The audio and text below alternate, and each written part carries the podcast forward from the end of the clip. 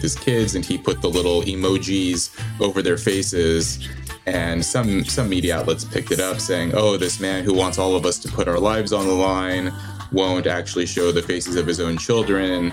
Ryan Holiday wrote a very nice post in the Free Press about you know his own struggles with this of you know how much of his family to put online versus not and he has a pretty big platform and yeah I, I understand it i mean it's i think we're we're learning as we go right i think as of maybe 10 years ago it was very common to see people post facebook photos of their babies and their children and people would you know update their default photo of their newborn mm-hmm. and this was very common behavior and i think now people are having second thoughts about this, but it seems to be more more so among like the sort of upper middle class, the chattering class that are really concerned about privacy for their kids. I don't really see that conversation ha- happening elsewhere. Yeah, it might not be as big a problem elsewhere. It might be a yeah. bigger problem if you're it's in true. the chattering class because your kid or yourself might become somebody with more of a public profile. Right. Um, that so it's a big deal. Um, mm-hmm. And for those who do not know, we were having a conversation about my various parenting tactics, and I immediately got this impulse.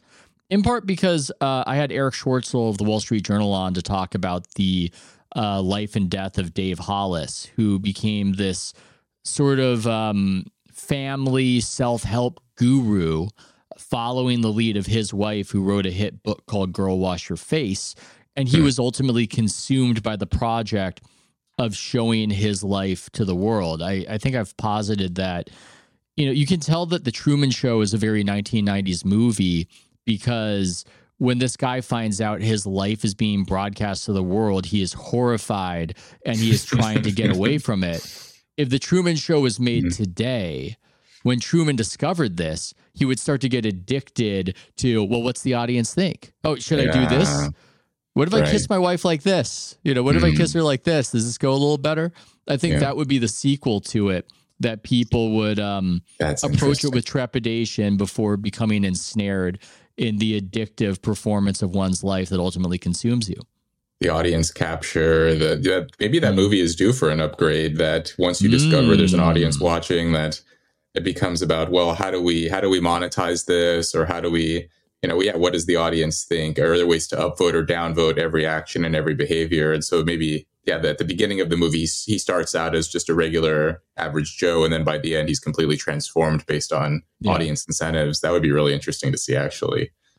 He's talking like a YouTuber, looking at the camera, saying, "Hey guys!" It's just whenever he says anything. Um, yeah, I see this with TikTok. So I'm not a, I'm not on TikTok. I don't really, but every once in a while, someone will post a TikTok on Twitter slash X or on Instagram, and I'll see these videos.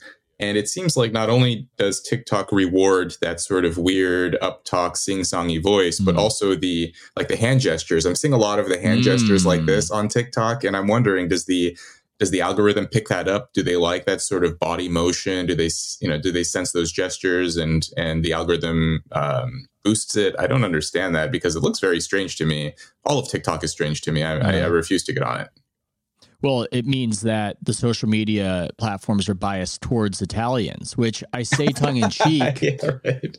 But you know that format where people say we're blank and you know they give little ex- it became this sort of weird format of people talking about their community. It pissed people off where uh, people uh, double income no kids. They were saying we're dinks. And they sort of are trolling those of us with children. We're dinks. We don't have to do this. We have sex mm whatever.